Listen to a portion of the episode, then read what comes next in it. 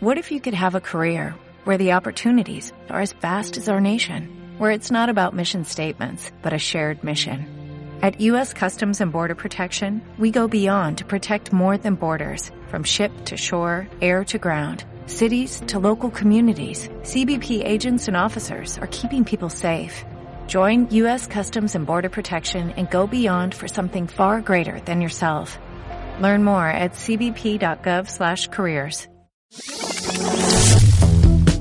La palabra de Cristian Durán, uno de los trabajadores despedidos que además encabeza lo que es esta movilización.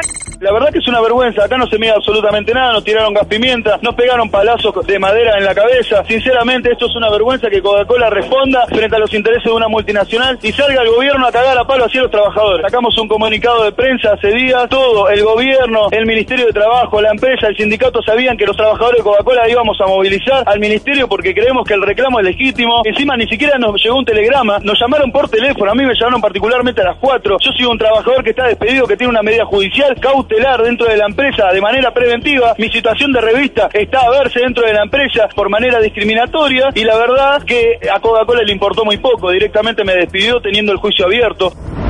Lo cierto es que en una cámara Gesell ella indicó que quería que le saquen de adentro lo que le puso el viejo, así lo dijo, y la madre también pudieron dejar por escrito la, la intención de ambas de que se le practique un aborto. Y lo que sucedió después fue que se judicializó un tema que no tendría que haber sido judicializado, o sea, la ley está clarísima y de hecho el abuso estaba denunciado, el violador está preso, entonces no tendría por qué haberse judicializado el aborto porque la violación ya estaba judicializada, no el aborto son dos cosas diferentes.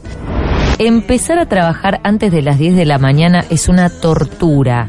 Así lo definió un estudio de la Universidad de Oxford que se encargó de analizar qué pasa con los niños, los adolescentes y los adultos y la hora a la que estos se levantan. Igual te digo una cosa, arrancar a la criaturita de 6 años a las 7 y media de la cama en invierno para llevarlo de los pelos al colegio. No, por eso es una tortura. Es cruel. ¿Por qué no entran a las 9? O sea, porque 7 y media es muy temprano. Es verdad que a la mañana están activos y todo, pero a la mañana es las 9, no a las 7 y media. Esta mañana, de lunes a viernes, de 7 a 10, por la 1110.